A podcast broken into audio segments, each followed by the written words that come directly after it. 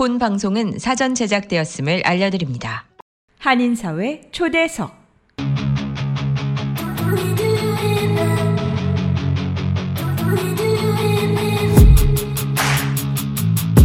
이 시간은 미주경제신문 한성용 본부장이 진행하는 종합시사 프로그램으로 한인사회 경제의 중심 인물들을 초대해 현안 문제점들을 파악해보고 이에 대한 해결책을 함께 모색해 보는 시간입니다.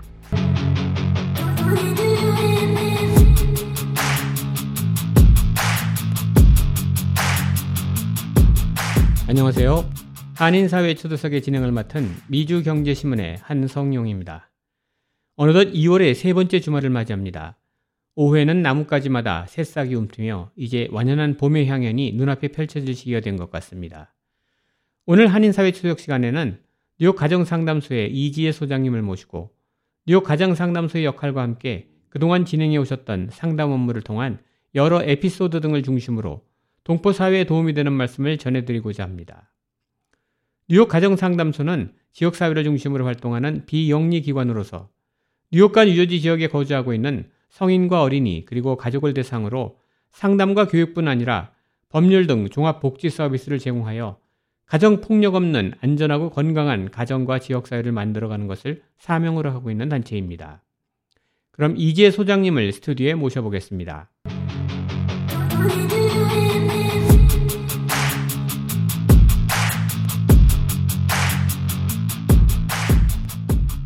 네, 소장님 안녕하세요. 안녕하세요. 네, 스튜디오까지 나오셔서 감사합니다. 아, 날씨가 많이 이제 봄 날씨가 된 것 같아요. 네, 그렇습니다. 지금 좀 따뜻한데요. 네, 그 뉴욕 가정 상담소 하면 아시는 분들은 많이 알겠지만 또 생소하신 분들도 있고 그래서요. 우선 뉴욕 가정 상담소가 어떤 곳인지 한번 설명 좀 부탁드리겠습니다. 예, 저희 뉴욕 가정 상담소는 1989년에 어, 만들어져서 지금까지 어, 가정 폭력, 성폭력, 그리고 아동 폭력 피해자분들을 위해서 어, 있는 기관입니다. 그래서 저희가 많은 서비스와 프로그램을 제공하고 있고요. 네. 어, 그리고 서비스와 프로그램은 거의 다 무료고요. 네. 네, 그리고 또 가장 음, 어, 중요한 부분이죠. 어, 한국어와 영어 네. 다 이중어로 될 수 있다는 점이 네. 어, 너무 좋은 것 같고요. 네. 그래서 저희는 30 지난 34년간 네. 이런 피해자분들을 위해서 네. 실질적인 도움도 드리지만 네. 또 어떻게 보면은 어, 이 피해자분들이 많은 분들이 이제 이민자시고 네. 여기 가족들도 많이 없으시고 네. 그리고 low income이신 분들 많이 serving하기 때문에 그렇죠. 예, 친정 같은 네. 그런 곳이 되려고 지금 어, 노력하고 있고 네. 그리고 그런 곳이기도 합니다. 그렇군요. 네, 우리 사회 가정 폭력이 얼마나 심각한지 그리고 뉴욕 가정 상담소에서 가정 폭력 피해자분들을 위해 제공하는 프로그램들 특히 어떤 주택 프로그램이 있는지에 대해서 한번 얘기를 나눴으면 하는데요. 저 간단하게 프로그램 좀 별로 좀 설- 설명 좀 부탁드리겠습니다. 예, 어, 저희 뉴욕 가정 담당에서는 여러 가지 프로그램과 서비스가 있는데요. 네. 우선 제일 중요하다고 보는 게 24시간 한라인입니다. 네. 그래서 그 24시간 한라인은 정말 말 그대로 언제든지 전화를 주시면 저희 뉴욕 가정상담소가 전화를 받습니다. 네. 그래서 주- 뉴욕 가정상담소에 어, 우리 카운슬러 분들이 네. 아침 9시부터 5시까지 받고요. 네. 그 후에는 저희 또 우리 봉사자님들 정말 많이 애쓰시는데요. 네. 저희 봉사자님들께서 5시부터 그 다음날 아침 9시까지 받습니다. 아, 그래서 저희가 봉사자 교육도 네. 그만큼 중요하게 생각할 수밖에 없습니다. 네. 그래서 봉사자 교육도 1년에 지금 네. 두 차례 실시를 하고 있고요. 네. 그리고 또 어, 저희가 이런 24시간 한라인이 있고 네. 또 어, 쉘터 어, 쉘터 같은 경우는 단기 주택 프로그램으로 어, 3개월에서 5개월 동안 네. 어, 가정폭력 피해자분들 한해서 네. 저희가 이제 어, 제공해 드리고 있고요. 네. 그리고 단기 주택 프로그램뿐만이 아닌 네. 장기 주택 프로그램도 저희가 제공을 해 드리고 있습니다. 네. 장기 주택 프로그램 같은 경우는 18개월의 어, 프로그램이라기 때문에 되게 긴 프로그램인데요. 네. 네. 어, 그거는 정말 이제 자기가 자립을 할 수 있는 그런 음, 어, 준비가 되신 분들을 위해서 네. 어, 제공을 하고 있는데 그게 왜냐하면 rent subsidy를 드리기 때문에 네. 어, 렌트 보조금 네. 그리고 child care 보조금 네. 그 밖에도 이제 뭐 카운슬링이라든지 여러 가지 저희가 어, 음. 도움을 드릴 수 있는 거를 그 어, 프로그램 통해서 드리고 있습니다. 네, 혼자서 진짜 자립할 수 있는 그 기반을 마련할 수 있게 도움을 주시는 것 같군요. 그렇습니다. 그 이제 많은 분들이 이렇게 이제 봉사 활동하고 계신데 주로 어떤 분들이 그 상담을 담당하고 계시는 건가요? 어, 저희는 이제 어, 저희 부 소장님 같은 경우는 네, 네. 이제 뉴욕 State license를 받으신 네. mental health counselor시고요. 네. 그리고 이제 counsel이라고 counselor라고 부르는 불러 부르는 그런 분들은 네. 어 이제 mental health 그런 공부를 하신 분이거나 네. social work 공부하신 background가 있으신 분이십니다. 네. 그리고 이제 case manager분 같은 경우는 여러 가지 이제 연계 부분을 많이 도와드리는 건데요. 음, 네. 왜냐면 저희 이 피해자분들이 제일 중요한 게 이런 실질적인 도움을 받는 거거든요. 그렇죠. 네, 그래서 그런 어, 케이스 매니지 하시는 분들이 계십니다. 네. 저희가 뭐 방금 전에 말씀드렸지만 이런 주택 프로그램이라든지 네. 그리고 뭐 24시간 한라인만 얘기를 했는데요. 네. 그 밖에도 뭐 봉사자 교육은 물론이고 네. 어 이제 자립을 하시려면 직업이 있으셔야 되잖아요. 그렇죠. 그래서 직업 교육 프로그램도 음. 저희가 어, 해드리고 있고요. 네. 그리고 또 이제 많은 분들이 싱글 마더이세요. 네. 그래서 저희가 이제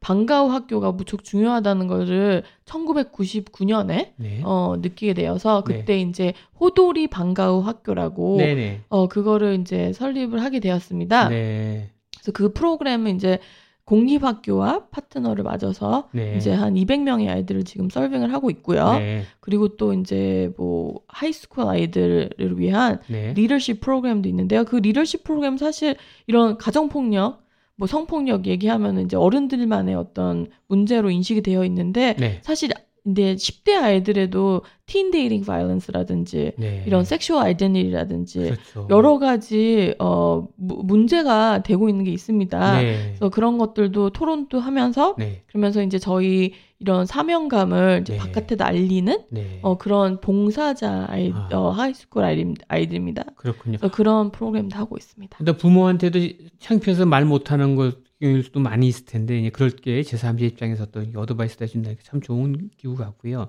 만약 이런 거 하시려면 아무래도 비용이 많이 소요될 텐데 이게 전부 다그 정부 지원으로만 운영되나요? 어떻게 운영되고 있나요? 예, 정부 지원도 받- 많이 받고 있고요. 예. 그리고 또 이런 재단에서 어 주는 네. 주는 그런 어 운영비로 네. 운영을 하고 있고요. 또 하나는 저희가 이제 4월 28일 날 네. 어, 갈라를 합니다. 네. 어, 만찬을 하는데요. 네. 그런 만찬 펀레이징 이벤트를 통해서 네. 이제 많은 분들이 후원을 해주시는데 그런 모 이렇게 소중한 모금으로 음. 저희가 이런 운영 모든 프로그램과 네. 서비스를 하고 있습니다. 아주 뜻있는 그런 기구인 것 같습니다. 특히 이제 현재 미국에서 가정 폭력은 말 그대로 가족 구성원 사이에서 신체적과 정신적 그리고 경제적 피해를 가져두는 행위라고 할 수 있을 것 같은데요. 에, 미국 내에서 가정 폭력이 얼마나 자주 발생하고 있는지 좀 말씀 좀 해주시죠. 예, 그래서 가정 폭력이라고 하면 네. 많은 분들이 그냥 신체적으로 네. 어 이렇게 맞는다. 네. 누가 여자가 특히 맞는다. 네. 이런 식으로 생각을 하시는데 네. 가정 폭력의 형태에도 되게 여러 가지가 있습니다. 네. 신체적인 어, 폭력, 네. 그리고 금전적인 폭력, 신분을 이용한 폭력, 네. 정신적인 폭력, 네. 언어적인 폭력, 네. 그리고 어, 또 하나는 이제 성폭력. 아, 어, 그래서 이런 가정 폭력이라고 하면 이런 폭력의 형태가 있지만 네. 꼭 하나의 형태로 오시는 분들은 없습니다. 음, 아. 대부분이 여러 가지 폭력을 당하시고 어. 어, 저희 기관에 찾아주는데요. 뭐 이런 스태티스틱으로 보면 네. 이제 이제 이- 미국 전체로 봤을 때 네.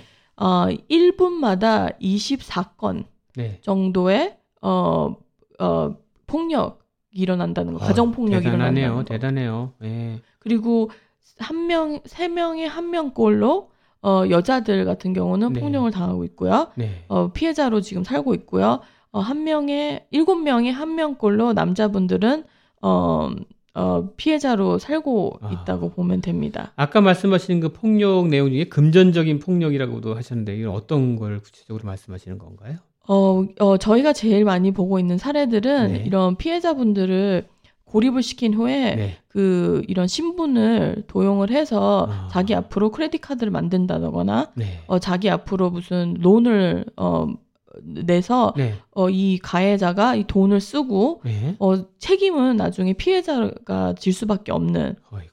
어, 그런 어, 금전적인 사례들이 특히 음. 코로나 이후로는 많이 늘었습니다. 아, 그렇군요. 그참 나쁜 사람이네요. 어떻게 어. 같이 살면서 그렇게 경제적인 손실을 끼치고 또 흔히 이제 마치 같이 이제 비즈니스를 많이 하잖아요. 비즈니스 할 경우에 이제 냉긴 수익금 같은 경우를 갖다가 혼자 갈취한다든가 그런 것도 하나 금전적인 폭력이 될수 아, 당연히. 그렇습니다. 그건 노동 네. 착취도 됩니다. 아, 그렇군요. 특히 그 코로나 얘기가 나왔었는데 2020년에 우리가 3월부터 이제 셧다운 되면서 이제 뭐 활동도 못 하잖아요. 그렇기 때문에 이제 가족의 가정 안에서 이렇게 머무는 시간이 많아지면서 그 세- 예기치 않았던 이런 또 가정 내 불화도 심해졌을 것 같고요. 그로 인한 많이 사례도 많았을 것 같은데 그 3년 동안에 한번 회고해 보면서 어떤 상담이 제일 많았나요? 예, 저희가 네. 어, 우선 숫자로 보면 네. 한라인 같은 경우가 예. 팬데믹 딱 시작되자마자 3배 가까이 늘었습니다. 아, 그래요. 네. 그래서 저희도 사실 좀 깜짝 놀랐는데요. 네. 3배 가까이 늘었고 네. 이제 가정 폭력이라 하면 또 이제 부부 간의 관계만 생각하시는데 네. 특히 팬데믹 이후 우리가 팬데믹 이후에는 이런 이제 성인이 된 자녀가 네. 어 이게 노인이 된 부, 부모를 네. 어 이렇게 어비우스 하는 거군요. 그렇죠. 그것도 아이고. 이제 신체적으로 뭐 팔을 부러뜨린다든지 코를 부러뜨린다든지 뭐 그리고 뭐 집을 내쫓아가지고 엄마 아빠는 세상에. 그 차에서 생활을 한다든지 뭐- 실제로 그런 상황이 있단 말이에요. 아 당연히 예, 저희가 다 겪은 일입니다. 아, 그래서 그런 것도 저희가 너무 많이 봤고 네. 또 이제 옛날에 있었던 어떤 가족 간의 불화가 수면 위로 떠오르면서 네. 정말 많은 어 가정 폭력이 일어나 그게 폭력으로 이렇게 아, 어 미뤄진 거죠. 그리고 또 하나는 이제 팬데믹이다 보니 이제 네. 부모와 이제 네. 어린 자식들 네. 같이 계속 있는 거잖아요. 그렇죠. 아, 그렇게 되다 보니 스트레스도 쌓이고 네. 어 그래서 이제 그게 또 이제 말로써 해결이 음. 안 돼서 이제 폭력으로 행해지는 그런 음. 것도 저희가 많이 봤고 부부간의 어 그런 갈등이 폭력으로 이루어진다던가. 네. 근데 저희가 보니까 이게 피해자분들을 만나서 얘기를 들어보면 이게 네. 폭력이 계속 있었던 거예요. 그 전부터. 그렇죠. 어. 근데 이제 많은 사례들을 저희가 본 것 중에 네. 그 그치만 이제 이 팬데믹 터지면서 같이 있다 보면 네. 폭력의 획수가 아무래도 더 많아질 수밖에 없고 네. 그리고 그 가해지는 이 정도도 너무 세지니까 아. 이게 이제는 건지질 못하고 그렇죠. 예, 저희한테 네. 전화를 주시거나 네. 아니면 이 폭력이 옛날에 뭐 네. 아이들이 그냥 이렇게 보는 것만으로도 아. 이게 피해자가 되는 건데 네. 이제는 아이들한테까지 폭력이 가해지면서 이제 도저히 이제 참을 수가 없고 아. 음. 또 이제 도저히 이제 목숨을 그런 어, 위협하는 그렇죠. 상황까지 네, 오게 되니까 이제 그래서 많이 전화를 주셨습니다. 근데 팬데믹 음. 전에도 네. 사실 이런 사례를 많이 봤어요. 아. 다안 본 게 없어요. 다 네. 봤는데 네. 이제 팬데믹 이후에는 그 수가 정말 많이 늘었다는 아, 거. 그랬군요. 만약 그랬을 때는 어떻게 가이드를 하시게 되나요? 그래서 네, 우선. 제일 중요한 네, 네. 거는 저희 피해자분들께서 네. 어그 만약에 이제 신체적으로 네. 어떤 정말 목숨을 위협하는 네. 그런 위험에 노출이 되어 있다면 네. 빨리 저희한테 오셔서 shelter에서 아. 피해 있으시던가 아, 네. 어 그런 걸 하는데 사실 피해자분들이 다 대부분 이제 저희 핫라인에 전화를 하시면 자기는 피해자라고 안 하세요. 그쵸. 어떻게 생각 그 가정 안에서 이뤄진 폭력은 음. 이런 black and white 절대 될 수가 없습니다. 음. 그래서 여러 가지 layer들이 너무 많아서 네. 그거를 이제 unfold 한다는 게 쉽 은 일이 아닌데요. 네. 그래서 전화를 하실 때 자기는 어 자기는 피해자가 아니다. 가정 폭력의 음, 피해자가 음. 아니지만 이런 문제가 있어서 부부간의 갈등으로 음. 전화를 주지만 음. 이제 자세히 들어보면 그 네, 안에는 정말 네. 너무 많은 폭력이 아. 어, 있다는 거에서 저희가 이제 피해자분들 만나볼 때 제일 조심해야 될 게이 네. 피해자분들이 마음을 열어야지 그때서야 진짜 그렇죠. 실질적인 도움이 들어가거든요. 그렇죠. 네. 그래서 그때까지 잘 이제 기다려주고 아. 어, 항상 우리가 도움이 될 수 있다는 걸 인식해 드리는 게 음. 저 첫걸음이라고 볼수 아, 있습니다. 진짜 좋은 일을 하시는 것 같아요. 그럼 가정 상담소의 프로그램이나 서비스가 어떤 식으로 이렇게 실질적으로 도움을 주는지 좀 차근차근 좀 설명 좀 해주세요. 예, 그래서? 예, 우선 24시간 같은 경우는 네네. 한라인 같은 경우는 급박한 상황에 전화를 주시는 경우도 있지만 네. 왜냐하면 근데 개인적으로 사실 급박한 상황이라는 게 다를 수가 있습니다. 네네. 그래서 정말 너무 괴로워서 네, 뭐 자살까지 생각을 해서. 뭐 전화를 주신 것도 있고 또 정말 그렇죠. 급박한 상황에 피해야 될 네. 일이 있어서 네. 전화를 주신 적도 있고 네. 어 그래서 여러 가지 이제 전화를 이제 전화의 내용이 있는데요. 그런 것들을 처음에는 사실 글을 듣고 음. 이제 나중에 사, 혹- 꼭 오셔가지고 어 저희한테 이제 상담을 받으시고 네. 거기에 맞는 저희가 이제 실질적인 도움을 드리는 거죠. 법률적인 거라든지 네, 네. 어 뭐 주택 그런 거라든지 네. 그리고 또 시나 지금 주나 이런 연방 어, 어 이런 정부에 저희가 어 많은 연결이 되어 있습니다. 네. 근데 거기에서 또 주는 도움이 정말 많습니다. 아. 근데 그걸 모르시니까 그걸 이제 연결해 주는 어, 네. 근데 그것뿐만 아니라 아무래도 이제 영어라든지 그런 것들이 부족할 때 그렇죠. 저희가 그런 다큐멘트라든지 작성할 수 있도록 도와드리고 네. 또 사실 경찰에 전화하는 게 네. 그냥 일반 사람도 힘듭니다. 그러면요. 맞습니다. 절대 네. 쉬운 일은 아닌데 네. 그런 이런 정말 크라이시스한 상황에서 전화를 하시려면 너무 힘드시잖아요. 그렇죠. 저희가 전화도 대신 걸어드리기도 하고 음, 음. 에버캣도 저희가 대신 드려드리기도 하고 아, 그래서 여러 가지 그런 실질적인 도움을 드리려고 네. 저희가 많이 노력을 하고 있습니다. 그 가정 폭력을 당했을 때 우선 피해자들이 가해자로부터 이렇게 분리하는 게 필요할 것 같잖아요. 그러면 이제 피해자들이 거처한 처소가 마련되어야 할 텐데 뉴욕 가정 상담소에서 현재 제공하고 있는 주택 프로그램은 어떤 프로그램들이 있어요? 예, 단기 주택 프로그램이 저희가 네. 있고요. 그건 정말 급박한 상황에서 빨리 나와야 될때 네, 아이들과 함께 네. 어 그래서 3개월에서 5개월 어, 어 동안 있을 수 계시, 계실 수 있고요. 네. 그리고 지만 자, 장기 주택 프로그램 이 뉴욕의 물가가 너무 비쌉니다. 특히 렌트는 그렇죠. 엄청 비싸죠. 예, 너무 비쌉니다. 네. 그렇기 때문에 이제 막상 나와 보니 경제적으로 너무 힘드신 거예요. 네.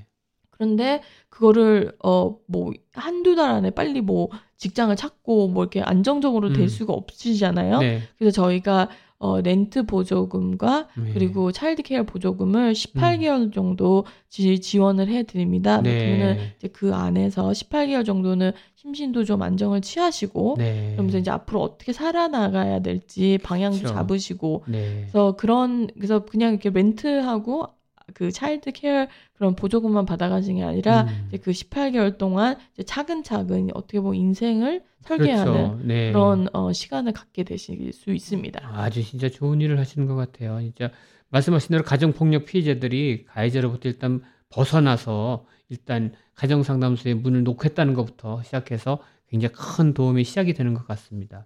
이렇게 그 도움을 요청받았을 때 가정상담소 측에서는 쉘터 서비스가 큰 도움이 될 수 있을 것 같은데요. 그렇다면 이 어떤 분들이 이런 어떤 방법을 통해서 신청하고 도움을 받을 수 있게 되는 건가요?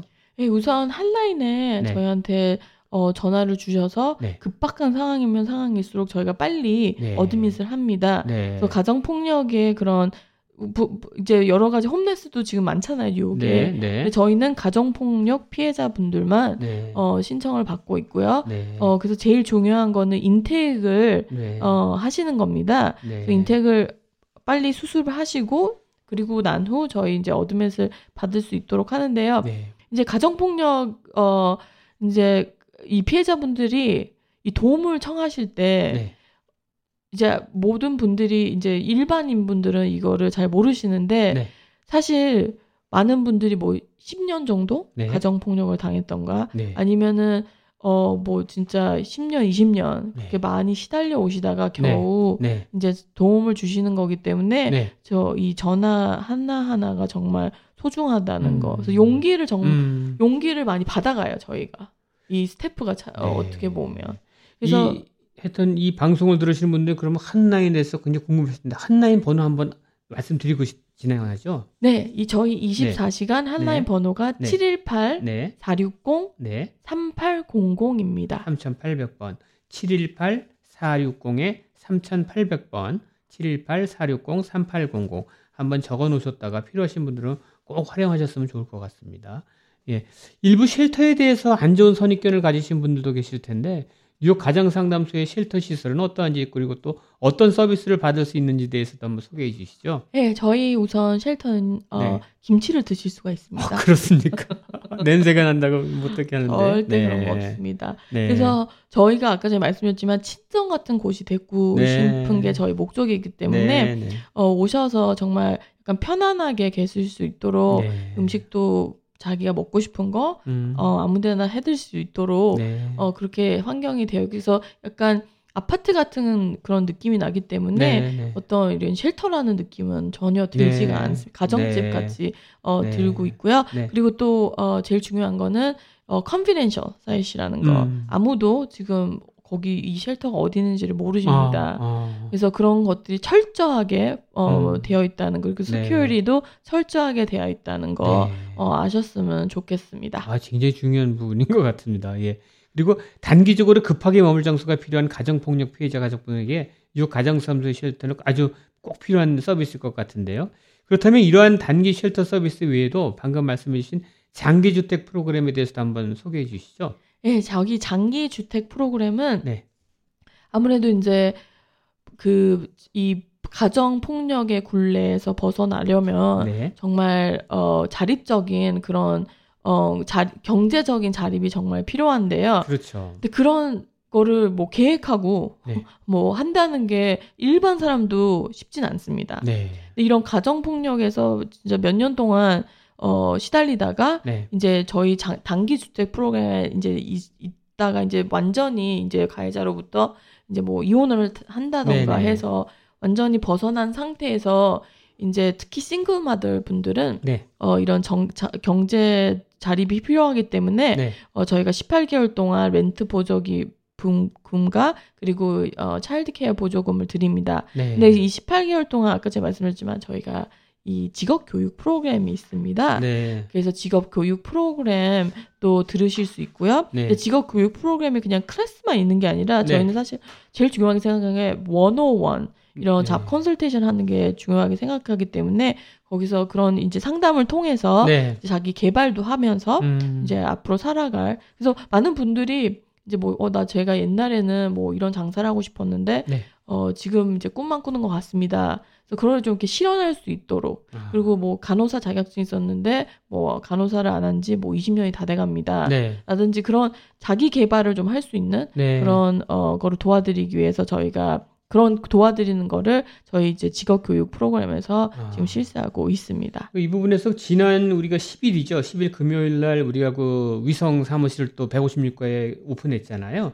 이곳에서 하는 게 바로 이런 그 프로그램을 갖다 운영한다고 들었는데 우리 그 위성 사무소 개설한 거에 대해서 한번 좀 말씀 좀 해주시죠. 예, 저희가 이제 이 팬데믹 이후에 예. 팬데믹 동안 그리고 이제 팬데믹 이제 나오는 기간에서 많은 분들이 이 오시고 싶으셨는데 네. 저희가 사실 예전 장소에서는 많은 분들 받을 수가 없는 상황이었습니다. 네. 그래서 어 저희가 이제 그 어 이런 수요를 이제 저희가 어 미트를 하려고 네. 어, 이, 어, 이 위성 사무실을 네. 저희가 요번에 오픈을 했는데요. 네. 그래서 더 많은 프로그램, 더 네. 많은 클래스, 그리고 원어원을 정말 체계적으로 할 수 있도록 음. 어, 저희가 위성 사무실을 열었습니다. 어떤 거기서 교육을 주로 시키게 되나요? 예, 저희가 우선 재봉틀반이 있고요. 재봉틀. 예, 네. 그리고 직업의 필수 적인 거죠. 영어, 네. 그리고 컴퓨터. 근데 컴퓨터에서도 이제 영어 클래스도 마찬가지지만 네. 이런 사무적인 거는 사무적인 음. 거를 많이 원하실 때가 있어요. 그렇죠. 그리고 직업 교육을 하면서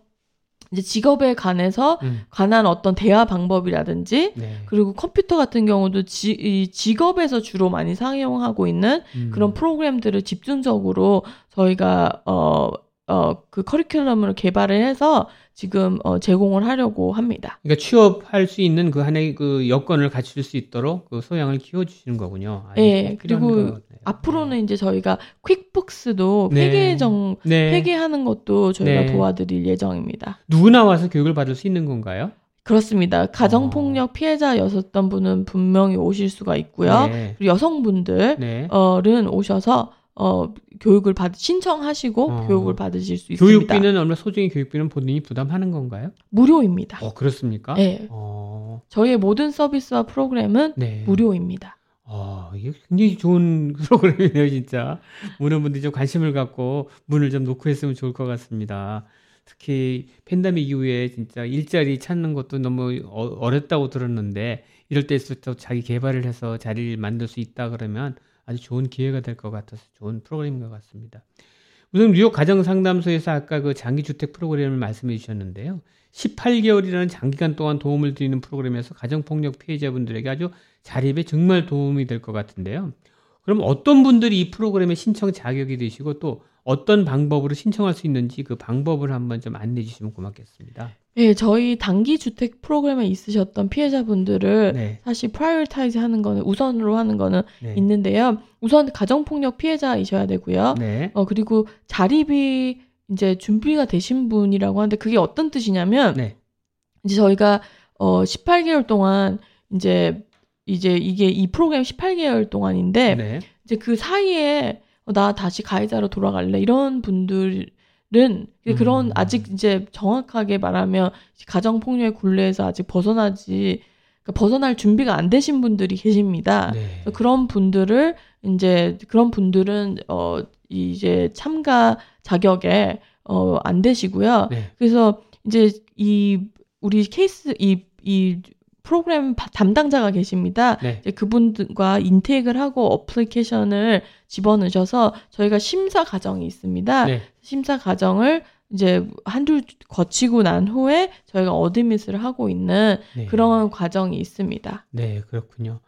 그, 그 다음에 쉘터 프로그램하고 이또 장기 주택 프로그램을 진행하시면서 특별히 또 기억에 남는 일도 있으실 것 같은데 좀 에피소드 좀 전해주시죠. 네, 저희가 제가 지금 기억에 남는 분이 네, 두 명이 계신데요. 네. 저희가 팬데믹 동안 네. 이제 사실 저희 뉴욕 과정상담소는 문을 닫을 수가 없었습니다. 네. 근데 그 문을 닫을 수 없다는 게 무슨 소리냐면 그 온라인으로 이게 진행을 할 수가 없더라고요. 네. 왜냐하면 집에서 다 가해자랑 같이 있는데 막 전화를 그렇죠. 너무 힘들잖아요. 맞습니다. 네, 그래서 네. 저희는 사실 이 카운슬러 분들이 네. 교대를 하면서 나와 있었어요. 아, 그래서 어떻게 보면 목숨을 정말 걸고 오셨어요. 그 처음에 네. 정말 저희도 힘들었습니다. 마스크 했더라도 거- 겁났잖아요, 솔직히. 너무 겁났었죠. 네, 네. 그래서 이게 근데 뭐 한라인에 300, 막 3, 3배 늘고 막 이렇게 되니까 이 너무 많은 분들이 찾아주셔, 찾아오셔가지고 네. 그래서 그런 분, 그래서 이제 오셨는데 이제 한 분이 오셨어요. 근데 되게 네. 조용하시고 네. 어 이렇게 삶에 어떻게 보면 희망을 잃으신 그런 분이셨어요. 음, 음. 그래서 이제 그분이 이제 단기 주택 프로그램에 이제 그때는 이제 총 그 총을 거의 이제 그 가해자가 총을 겨누는 바람에 어이구, 예, 그런 위험한 상황에 네. 있어서 이제 그분이 네. 오셨는데 네. 그리고 난 후에 조금 있다가 이제 또 아들과 함께 오신 분이 계세요. 네. 그래서 그분은 이제 뭐 아들까지 성폭행을 당하고 아이고. 이제 여성분은 어 뭐 이제 칼로 위협을 받고 막 이런 아이고, 상황에서 정말 세상에. 너, 음. 너무 최악의 상황에서 이제 오셨는데 네. 그래서 이제 두 분 다 이제 삶의 희망을 잃으시고 이제 네. 앞으로 어떻게 살아갈까 이런 것도 전혀 생각을 못 하시고 네. 있다가 이제 같이 이제 장기 주택 프로그램에서 단, 단기 주택 프로그램에서 네. 생활을 하시고 계셨는데 네. 그두두 두, 두 분이 네. 이제 그 친구가 되신 거예요. 아. 그 저희 쉘터 네. 안에서 네. 그 이제 우정을 쌓아 나가면서 이제 희, 희망과 용기를 얻게 되시면서 네. 이제 그 두 분이 또 마침 저희가 장기 주택 프로그램에 두 개의 자리가 난 거예요. 네. 그래서 그 두 분이 또 이제 밖에 나가셔서 네. 룸메이트가 되신 거예요. 아, 그렇군요. 네, 그래서 서로 이제 도와주면서 네. 어, 살고 있고요. 사시고 계시고 네. 또한 분은 이제 먼저 취직이 되셨어요. 네. 그래서 그분이 또 이제 안내를 해주셔서 그 다른 음. 분이 취직이 되셔서 음. 이제 서로 이제 서로 이제 같이 정말 친한 친구가 되셔가지고 의지하면서 어 지금 살아가고 계신 걸로 알고 아, 있습니다. 그래서 저희가 이제 물론 단기 주택 프로그램도 드렸고 음. 뭐 장기 주택 프로그램 물론이고 그리고 뭐 직업 그 교육 훈련 프로그램을 통해서 이 분들 이 두 분이 우정을 쌓아 가셨다는 거에 네. 정말 너무 많은 보람을 느꼈습니다. 이 장기주택 프로그램이라 한다 그러면 18개월이 이게 맥시멈인가요? 자, 사, 잠기 주택 프로그램은 네. 24시 24개월이 24개월. 맥시멈입니다. 아. 근데 아셔야 되는 게 18개월 동안 저희가 네. 100% 렌트를 보조하는 게 아니라 네. 이제 처음 6개월은 네. 이제 100% 어, 보조를 하고 네. 그 후에는 저희가 이게 점차 줄여 나가서 네. 이렇게 너무 갑작스럽게 다가 다가오지 그쵸. 않게 네. 좀 경제적인 네. 부담이 네. 이제 그런 식으로 저희가 어, 진행을 하고 있습니다. 잘 돼 있네요. 근데 이제 이 장기주택 프로그램을 졸업하신 후에도 지속적으로 받을 수 있는 경제 지원 서비스가 또 별도로 있나요? 물론 있습니다. 그래서 혹시 네. 이제 뭐, 뭐, cash assist나 이런 정부에서 받아야 되는 그런, 어, 도움이 필요하다면 네. 저희가 이제 apply도 해드리고 네. 그리고, 어, 지금 뭐, interpretation이나 이런 네. translation도 도와드리고 있습니다. 네, 그렇군요. 그럼 이러한 그 장기주택 프로그램 이외에도 가정폭력과 성폭력 피해자가 제공받을 수 있는 프로그램은 또 어떤 게 있나요? 청소기 하나로 먼지 흡입부터 물걸레 청소까지 올인원 타워로 충전부터 먼지통 자동 비움 보관까지 세상의 청소를 또 한 번 혁신한 LG 코드 제로 A9 컴프레서가 6시 30분을 알려드립니다. 예, 우선 이 카운슬링이 되게 중요한데요. 네. 오셔서 이제 단기 차, 카운슬링도 받으시면서 음. 이제 근데 저 딱 오시면 지- 우선 정신이 없으세요. 그렇죠. 예, 네네. 정신도 없고 막 네. 뭐 이거를 어떻게 해결을 잘 해야 될지를 되게 모르시고 너무 이렇게 그 폭력 속에만 있다 보니까 음. 그 외의 것들을 생각을 하실 수가 없으세요. 네. 그래서 많은 session을 통해서 어 이제 점차 점차 어 내가 이 폭력 속에 살고 있구나. 아. 어 내가 이거를 벗어나야겠다. 그런 어 그런 생각이 드시기까지 시간이 좀 오래 걸립니다. 음. 그래서 이제 그런 어 이런 이 카운슬링도 중요하지만 네. 네. 저희가 case management이라고 많이 하는데 네. 그, 지- 그 말은 이제 법률적인 문제라든지 네. 그리고 또 어 하여튼 여러 가지 어 이런 도움이 필요하잖아요. 네. 뭐 경찰에다가 신고를 해야 된다든지 네, 네. 신고를 한 후에 리포트를 받아야 되는데 그거를 어떻게 받는지 그 리포트 음. 넘버는 뭔지 그렇죠. 뭐부터 시작해서 결혼을 언제부터 했는지 네. 어 social security는 어디에 있는지 패스포트는 어디 있는지 네. 신분이 그러니까 그런 너무 많은 이런 어 여러 가지 요소들이 있는데 네. 이제 그런 것들을 이제 저희가 하나 하나씩 음. 풀어드리면서 도와드리는 게 case management입니다. 아. 그리고 정부에서 받을 수 있는 그런 도움이 어떤 건지 네. 어 그런 것들도 연결을 빨리빨리 시켜드리고 네. 어 도움을 빨리빨리 받아갈 수 있게 그래서 그런 음. 연계 서비스도 저희가 어, 어 case management로 지금 하- 진행을 하고 네, 있습니다. 네. 이런 그 흔히 가정에서 일어나는 가정 폭력 이외에도 어 우리 흔히 또 TV 같은 데서도 많이 보지만 이게 스토커라고 있잖아요. 너무 아. 집착해서 그냥 카톡 계속 해대고 전화 해대고 말이야 시도 때도 없이 밤에 그런 것도 혹시 카운슬링 해주시나요? 그럼요? 어. 그럼요, 당연히 그리고 그래서 네. 그런 그런 그래서 그렇게 시작이 돼서 나중에는 폭력 그렇죠. 어 그리고 뭐 음. 요즘엔 특히 한국에 음. 이런 일들이 많이 있더라고요. 네. 특히 이제 여자친구와 남자친구의 그런 관계라든지 데이트 폭력이라고 하는. 그렇습니다. 아. 그래서 스토커들은 뭐 이혼을 한 후에 계속 연락을 한다든지 음. 그래서 이런 것들을 이제 저희가 이제 아까 전에 말씀드렸지만 이런 오럴 프로텍션도 받을 수 있기 때문에 음. 어 그런 것들도 저희가 도와드리고 있습니다. 아, 일단 우리가 진짜 모르면서 당하는 일이 너무 많을 것 같은데 일단 그런 부분에 있어서 우리 가정 상담소는 굉장히 우리 생활을 밀접하게 꼭 필요한 정보들을 많이 제공해 주시는 것 같아요. 어, 하여튼 가정 상담소에 했다 보면 좀 이런 일 저런 일 많이 겪어마시게 될 것 같은데 하여튼 어려움을 겪었던 분들이 많은 사례도 있을 거고 또 보람 있었던 일도 많을 것 같은데요. 몇 가지만 좀 그 에피소드를 여쭤보도록 할게요. 우선 진행하시면서 가장 보람 있었던 거몇 개만 좀 사례 좀 한번 들어주실 수 있을까요? 네, 저희가 네. 제가 사실 뉴욕 가정상담소의 직업 교육 프로그램 코디네이터로 네. 시작을 했습니다. 네. 그래서 그때 이제 제가 기억 남는 게 이제 네. 컴퓨터 를 처음으로 저희가 이제 컴퓨터 클래스를 했는데요. 네. 이분은 저 잘 오시지도 않고 네. 뭐 오셔도 수업에 참여하지 않아서 저희 네. 그래서 저희가 제가 그분한테 다가가서 네. 그러면은 이제 개인으로 네. 그 이제 수업을 하자. 네. 개인으로 수업을 하지만 많이 빠지시고 오시지 않으시고 근데 저는 되게 persistent했어요. 꼭 네. 오시라고. 네. 왜냐면 오실 때마다 여기저기서 멍이 들어주시는 거예요. 세상에. 예. 그래서 그분이 이제 오셨는데 이제 컴퓨터를 너무 배우고 싶어 하시는 거예요. 네. 이메일 특히. 그래서 왜 네. 그걸 배우고 싶어 하시냐 그랬더니 자기가 이 아들이 그때 이라크 전쟁에서 네. 어 군인으로서 이라크에 가 있었던 거예요. 음, 음, 그래서 음. 그 아들과 이메일을 하고 싶다고 하시더라고요. 아, 네. 그래서 이제 이- 이제 거의 이메일 이제 여는 단계까지 오셨어요. 처음에 이제 컴퓨터를 어떻게 키는지도 모르는데. 네. 네. 근데 정말 많은 시간에 걸쳐서 오셨는데 네. 어 그 동안에도 정말 많은 일이 있으셨겠죠. 가정에서. 그렇죠. 네. 예, 그래서 이제 오셨는데 드디어 저희가 제가 이메일을 보냈습니다. 네. 근데 그 이메일을 보낸 후에는 맨날 오시는 거예요. 아.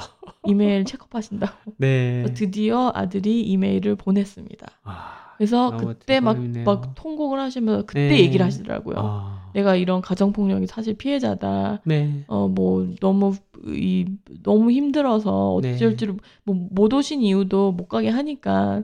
그러면서 이제 그분이, 어, 이제 나중에 그 저희한테 단기주택 프로그램 뿐만 아니라 장기주택, 뭐 정말 많은 도움을 받으신 후에 어 지금은 뭐 그때는 이제 직업도 사실 네. 그때는 이 풀타임 셀러리 직업을 네. 또 이제 갖게 되시고 저희가 그때 음, 교육 음. 직업 교육 프로그램 통해서 음. 갖게 되셔서 정말 자립해서 정말 자립해서 나가신 그런 경우 아주 제가 그분한테 진짜 정말 보람이- 많은 걸 보람 있겠어요. 예, 네. 배웠습니다. 반면에 또 이렇게 아쉬웠던 부분도 많이 있었을 텐데 아 이분은 미리 좀 오- 미리 오셨으면 좀 많이 도움이 됐을 텐데 하고 아쉬운 부분도 있으면 좀 설명해 주시죠. 예, 그래서 아쉬운 분은 정말 많은 분들이 계세요. 네. 왜냐하면 이제 오셔서 네. 이제 힘들게 전화하셔서 네. 드디어 오셔서 네. 이제 뭐 절차를 이혼 절차를 받는다, 뭐 경찰에 신고를 한다, 다 이렇게 막 다 되고 있는 과정에서 갑자기 네. 나 가해자한테 그냥 돌아가겠다. 아이고 참. 이제 그런 경우가 사실 되게 많아요. 그럼 왜 그렇게 되는 거죠? 그게 이제 뭐, 뭐, 어떻게 보면 가족 간의 이런 관계 안에서 이루어지는 폭력이기 때문에 아, 막 너무 얽히고 설킨 네. 그런 것들이 너무 많고, 음, 그리고 우선 자식, 음. 자식이 있는 분들은, 어, 우리 애들은 남편, 뭐, 부모 없이, 한 부모 없이 자랄 수는 없습니다. 음. 그래서 갈등이 정말 많은 거예요. 내가 그냥 눈, 눈 감으면 되는 건데, 아, 내가 한번 참으면 되는 건데, 네. 이런 정신 속에서 살다 보니까, 어떻게 보면 자기 자신을 잊어버리고, 네. 그냥 다시 돌아가서 그리고 자, 자 경제적으로 이렇게 어려운데 그렇죠. 나는 못한다. 음. 그리고 이제 직업을 가지려니 이제 자신감이 없고 네. 여러 가지 어 그런 그런 문 이유 때문에 네. 대부분 돌아가시는데 네. 제일 넘버 원은 경제적인 겁니다. 아, 그렇군요. 하여튼 끊임없이 우리 주변에서 일어나는 여러 가지 일들이 많은데 그 부분에서 이제 이 가정 상담소에서 해야 될 일 참 많은 것 같고 또 해가 갈수록 또 여러 상담 그 패턴도 많이 변화가 있을 것 같은데요. 팬데믹 전과 팬데믹 후를 비교해 봤을 때 어떤 패턴이 좀 많이 드러나고 있나요? 예, 우선 저희가 많이 보고 있는 거는 어 이런 성인 자식들이 네. 이제 노인 부모들을 공격하는 일이 음. 많이 있는데 그 이유가 대부분 보면 약물에.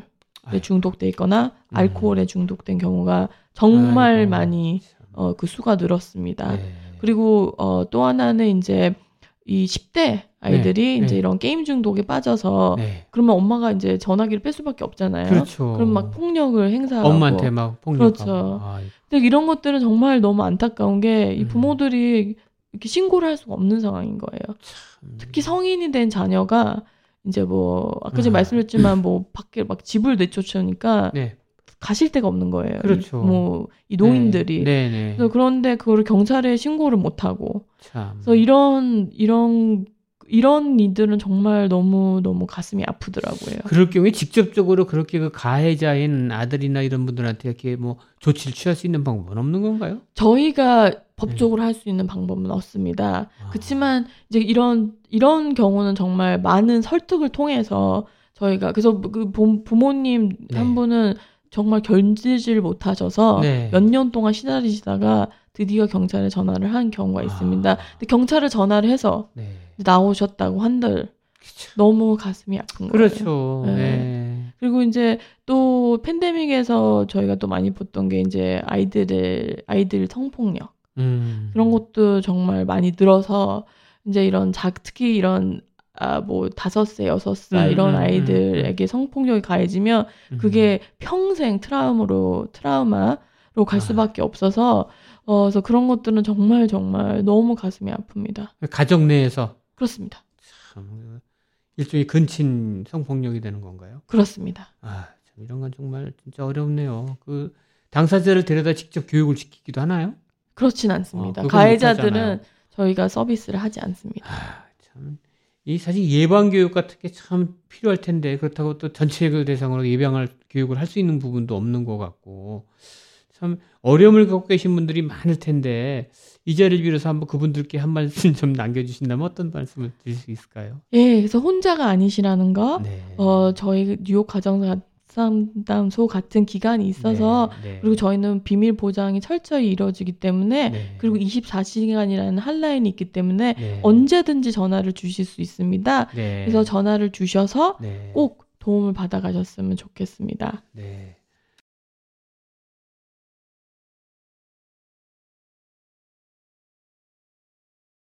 네, 뉴욕 가정 상담소에서는 특히 또 그 봉사 활동에도 많이 또 기여한다고 얘기를 들었는데요. 어떤 봉사 활동을 진행하고 계신지요? 네, 그래서 저희가 봉사 활동을 하시는 우리 봉사자분들이 정말 많으십니다. 네. 근데 또 봉사자분들이 그 코어 분들은 특히 어, 여기에서 봉사를 하신 지 한 20년 되실 거예요. 네. 넘게 되시겠죠? 네. 정말 많은 그런 어떻게 보면 다이하드 뭐 팬들이 많으신데 네. 그분들이 사실 어떻게 보면 백본 우리 아. 우리 가정 상담소의 백본이 아닌가 생각되는 게 네.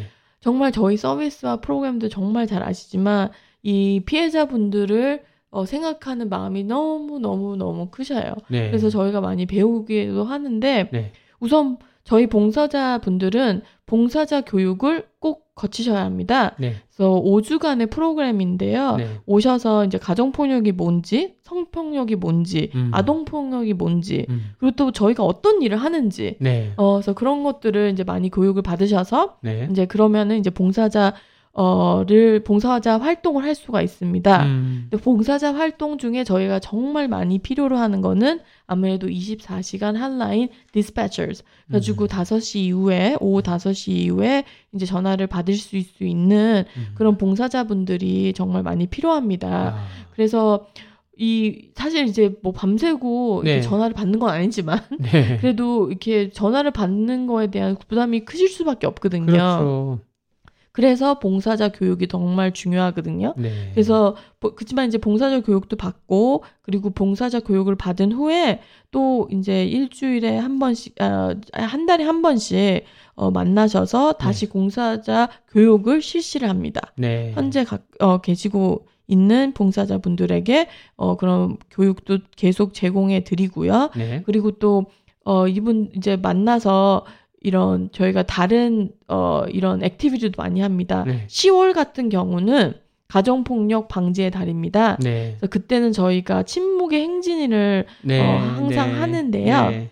백구 경찰에서 시작해서 네. 이제 그게 플러싱 library에서 끝나는데 네. 이제 이제 행진을 하는데 침묵으로 행진을 합니다. 그래서 그때도 이제 많이 참여를 해 주시고요. 음. 그리고 4월은 성폭력 방지의 달입니다. 네. 그런 경우에는 이제 저희 high school 이제 고등학생 네. 봉사자 분들이 이제 그거를 주체로 해서 네. 어 이제 퀸즈보로 청해서 이제 이번에는 할 예정인데요. 음. 그래서 그런 이제 목소리를 내는 게 되게 중요할 수밖에 없는 이유가 네. 사실 가정 폭력, 성폭력, 아동 폭력 하면 많은 분들이 어 이렇게 쉽 게 뭐 주제로 얘기할 수 있는 부분이 아니잖아요. 그렇죠. 어 그리고 뭐 이제 옛날에 문화적으로 뭐 부부 싸움은 칼로 물베기래잖아. 네. 한번 눈 감아줘. 네. 그리고 제가 되게 충격적으로 들었던 말은 한국 옛날 뭐, 뭐 옛날 얘기에 뭐 여자와 북어는 뭐 뭐, 뭐 어쩌고 패야 된다 뭐 이런 것들도 있고 아,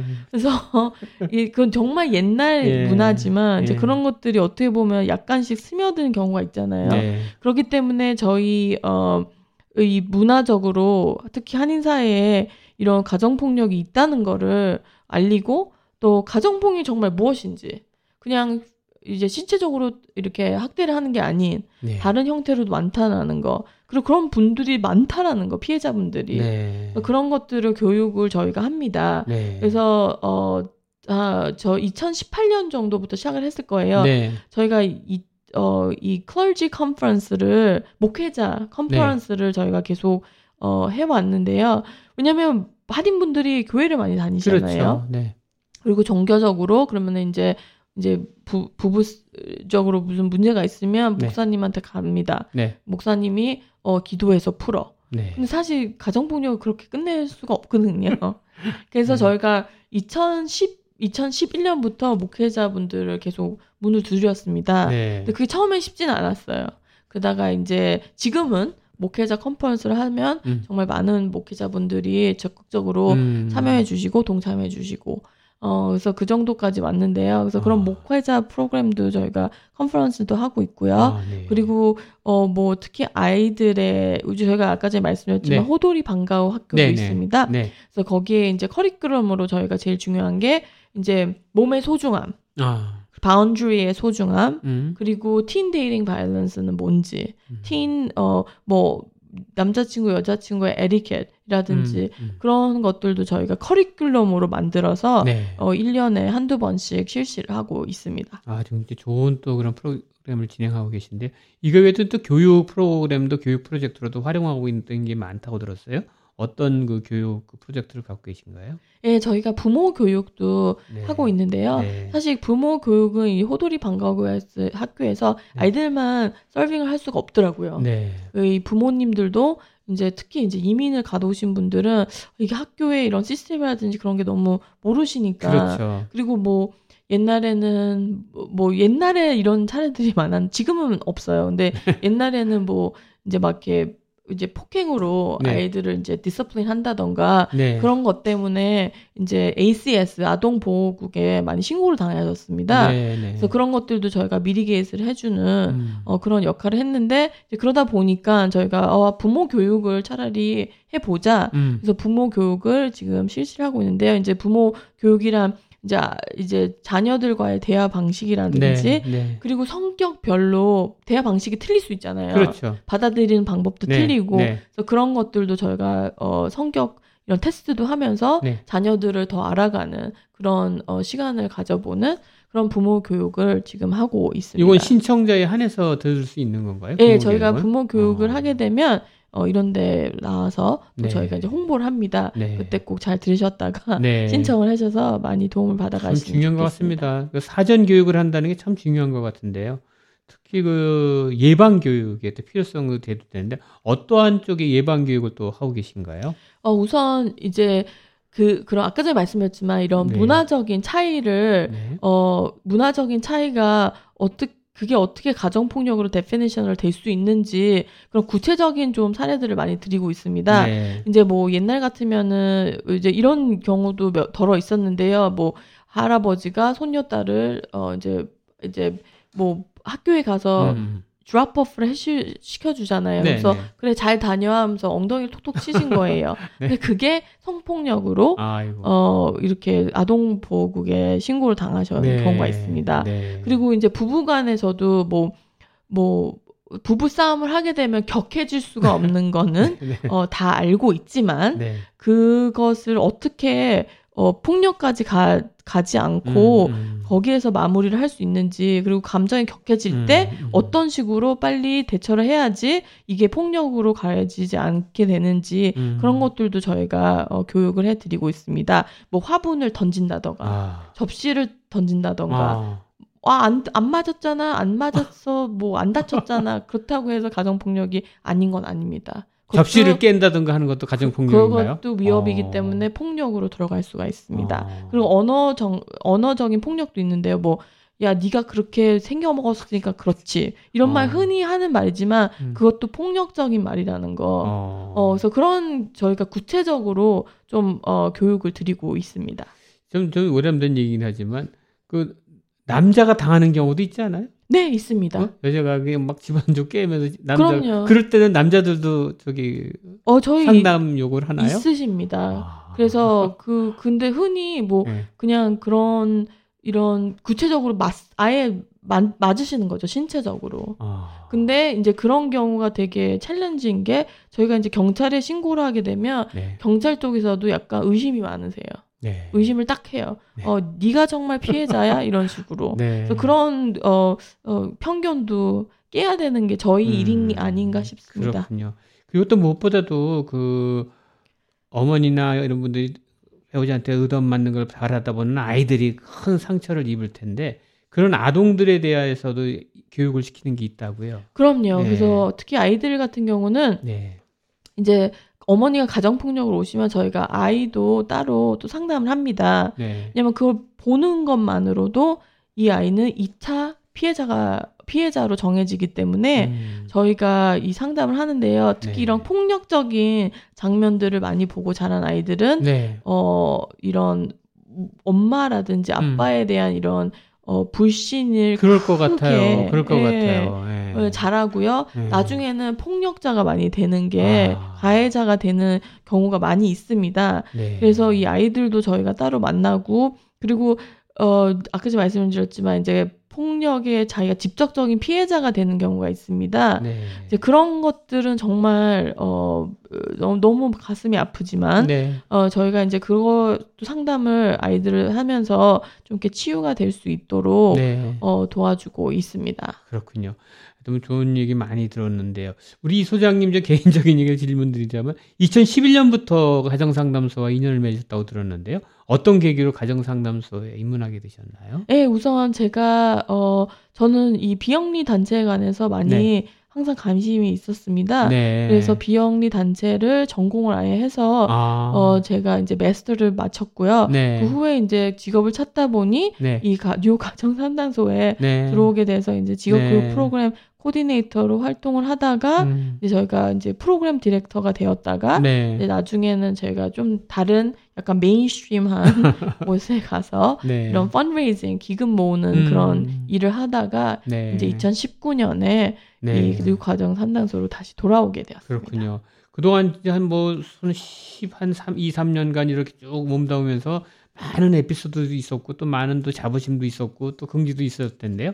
몇 가지 좀 사례만 좀 얘기 좀 한번 해주시죠. 이 기회를 빌어서. 네, 네. 예. 저희가 어 제 기억에 그래도 이제 많은 네. 분들이 많이 거쳐 가셔서 네. 기억이 남는데 그 중에서 한 분이 이제 저희 지역 그, 그 교육 프로그램 네. 때 네. 제가 프로그램 디렉터였는데요. 네. 그때 이제 지역 그 프로그램에 오셨어요. 네. 근데 그분은 이제 나이가 많이 드신 상태에서 오셨는데 어 자기는 이제 피해자는 절대 아니니까 음. 뭐 계속 이제 영어를 들으시고 컴퓨터를 들으시고 하시다가 어 이 우연히 네. 봉사자 교육을 들어가게 되신 거예요. 네네.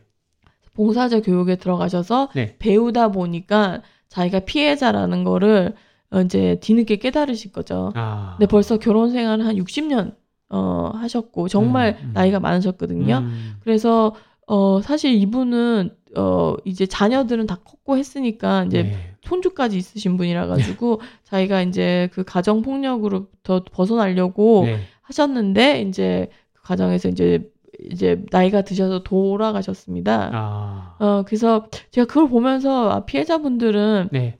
그 끝까지 싸우려고 하시더라고요. 정말 이제 끝까지 자기가 그 네. 폭력에서 구- 마음을 굳히시면 벗어나시려고 네. 많은 노력을 하시는 걸 보고 네. 그런 걸 보고 저희 직원들이 많은 힘을 좀 네. 어, 받아가는 것 같습니다. 그렇군요. 또, 또 여러 가지 또 경험도 많으시고 또 현재 또 진행까지 해오셨는데 그 나이가 들어가면서 사람이 느끼는 감정도 많이 기복이 있을 것 같아요. 이렇게도 보시면은 대세 연령대로 봐서 어느 몇 살부터 몇 살까지가 제일 많이 상담을 해오시나요? 어, 거의 대부분이 45세에서 45세. 60 사이가 제일 많으세요. 저희한테 전화를 주시는 경우가. 아, 아무래도 자녀들이 어느 정도 성장한 이후에 예. 그런 가정에서의 또 그런 갈등이 심하다 그렇죠. 생각이 드는군요. 예. 아무래도 배우자와의 관계가 원만치 못하다 보니까 뭐 이혼에 관련된 분이도 많이 올 텐데 이럴 때는 상당히 좀 많은 또큰또 전문 지식을 알아야지 할 수 있는 부분이 있으니까 그렇습니다. 참 중요한 것 같네요. 예. 하여튼 이거 이외에도 또 많은 또 에피소드들이 좀 있을 것 같은데 몇 가지만 더 소개 좀 한번 해주시죠. 예, 그래서 또 네. 한, 또 하나의 에피소드는 이제, 네. 이제 그, 어, 어머, 어머니와 네. 두 아들이, 네. 어, 이제 저희 쉘터에 오게 된 경우인데요. 네. 어, 너무 많은, 어, 이런 폭력을 이 아들이 보고 아. 이제 참을 수가 없어서 아. 이 아들이 직접 전화를 한 경우입니다. 몇살 정도 된 아들이었나요? 15살이었습니다. 15살. 그래서 이 어. 엄, 엄마가 너무 당하니까 이 아들이 음. 참지를 못하고 음. 이제 엄마를 위해서 전화를 한 후에 네.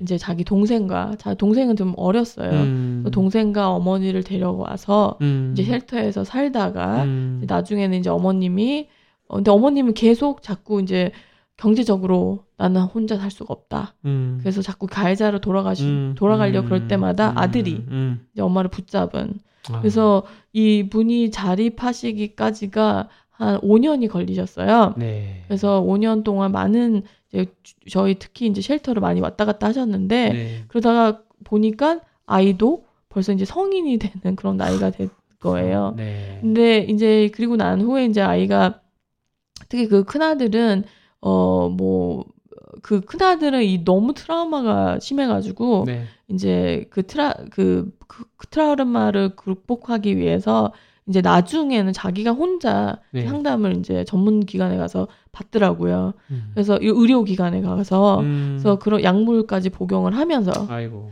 그래서 근데 그 아이는 고맙게도 네. 어뭐 이렇게 나쁜 길로 빠지지 않고 네. 어 직장도 잡고 어 대학을 졸업하고 음. 그래서 그 후에 찾아온 경우가 있습니다. 아. 직장을 가지고 네. 이제 와서 이제 고맙다고 그때 뭐 어머 엄마 어도 이제 좀 이렇게 정 이렇게 좀 자리 잡고 사신다고 네. 그래서 한 경우가 있는데요. 근데 대부분이 이제 막 그렇게 돌아오면 저희가 네. 너무 고맙죠. 저희도 그렇죠. 너무 고맙고 너무 네. 보람이 있지만 네. 어, 그이 트라우마는, 이 가정 폭력의 트라우마는 아, 평생 그쵸. 짊어질 수밖에 없구나. 그런 네. 거 보면 너무, 너무, 너무 안타까워요. 네. 그러니까 처음에 그 트라우마가 되게 컸지만, 이제는 좀, 그렇죠. 그래도 좀 많이, 어, 리듀스가 됐지만, 음. 그래도 그 아들에서 그 어머니를 얘기할 때마다 막 너무 가슴 아파하는 걸 음. 보고, 음. 근데 그게 자기의 어떤 개인 생활까지 영향을 가는 걸 보고, 그렇죠. 아, 정말, 아, 이게 가정 폭력은 정말 음. 있어서는 안 되겠구나. 그래서 저희는 항상 그래요. 우리가 없어져야 된다. 가정 폭력이, 음. 저희가 없다는, 저희 서비스가 필요 없다는 건 음. 이 세상에 폭력이, 가정 폭력이 없다는 뜻이거든요. 네. 그래서 저의 소원은, 저희의 네. 소원은 우리가 그냥, 그냥 비, out of business 되는 게 저희 소원입니다. 이 많은 게 사례를 이렇게 하시다 보면 아 이게 왜 이런 게 발생했겠나는 게 추정할 수 있을 것 같은데 이 가정 폭력이 많아지는 가장 근본적인 원인은 어디 있다고 보세요? 어, 저, 저희가 이제 그, 그 많이 들어, 이게 많이 음. 네. 그런 것들을 생각을 해봐요, 사실. 네. 이 원인이 뭘까? 네. 왜 가해자들은 이런 식으로 어, 행동을 할 수밖에 네, 없는가? 예, 예. 근데 사실 가해자들도 자기만의 어떤 스토리가 많이 있더라고요. 그렇죠. 뭐, 뭐, 뭐, 나는 뭐 부모 없이 컸단, 뭐, 음. 난 어렵게 자랐어. 네. 그렇지만 그거는 그냥 이유일 뿐이라는 거. 그렇죠. 단지 그거는 음. 우리는 우리에게서는 변명밖에 들리지 음, 않는다는 음, 거. 음. 그래서 이제는 저희는 뭐 이유를 그렇게 뭐 이렇게 분석하려고 하지도 않습니다. 네. 그냥 피해자분들을 네. 어 많이 생각해서 네. 그분들의 어떤 어 자꾸 쪼개서 그렇죠. 보기 보려고만 노력을 하고 있습니다. 음. 맞습니다. 여튼 이 자리를 빌어서 아직까지 우리 그 가정상담소의 그 한라인 모르시는 분들 다시 한번 번호를 알려드리면요. 718-460-3800입니다. 718-460-3800으로 24시간 열려 있으니까 언제든지 전화를 주시면은 친절하게 상담을 해드릴 것 같습니다. 예, 마지막 마무리하는 차원에서 우리 그이 라디오 방송을 듣고 있는 청취자분들을 위해서 한번 소장님께서 그 우리 가정상담소에 대한 그 많은 활용을 위해서 한 말씀 마무리 말씀 좀 부탁드리겠습니다. 네, 저희 뉴욕 가정 상담소가 이제 이런 피해자분들을 위해서 항상 같은 편에 있고 그리고 어, 열심히 달리고 있다는 거 아셨으면 좋겠고요. 청취자분들께서도 주변에 혹시 어, 이런 사례가 있거나 이런 분들이 있다면 저희 어, 한라인을 기억해 주셨다가 한번 드리면 어떨까 하는 그런 생각이 듭니다. 그래서 많은 분들이 용기 내셔서 저희한테 찾아오셨으면 좋겠습니다. 네. 하여튼 오늘 시간 내주셔서 감사하고요. 하여튼 뉴욕 한인 가정 상담소가 우리 한인 사회에 꼭 필요한 단체로서 이제 승승장구하시길 바라겠습니다. 감사합니다. 감사합니다.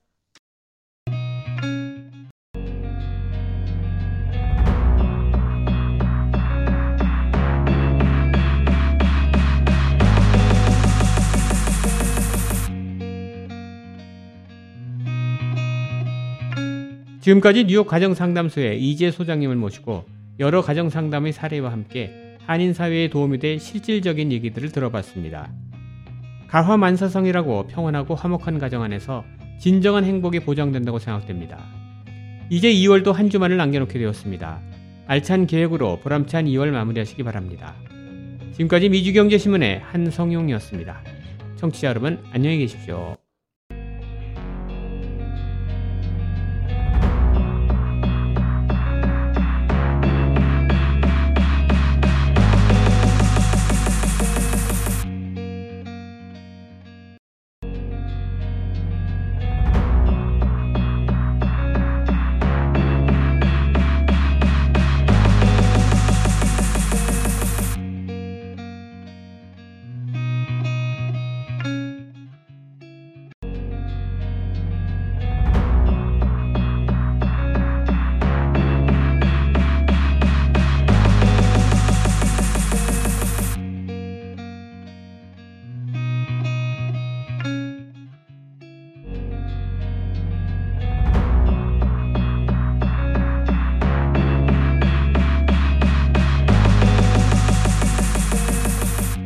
WWRU Jersey City, New York, 1660 AM. WWRU.